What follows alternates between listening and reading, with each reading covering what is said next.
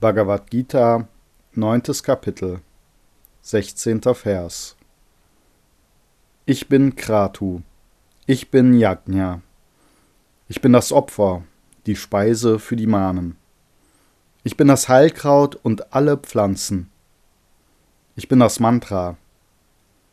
Ich bin auch Ghee, die geschmolzene Butter. Ich bin das Feuer.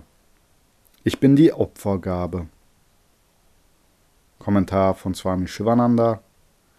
Kratu ist eine Art von vedischem Opfer. Yajna ist die Verehrung, die in den Smritis, den heiligen Büchern, vorgeschrieben ist und das Gesetz, die Verhaltensregeln, festlegt. Ich bin das Mantra, der Gesang, mit dem die Opfergabe den Manen oder Vorfahren und den Lichtwesen, den Devatas und Göttern, dargebracht wird.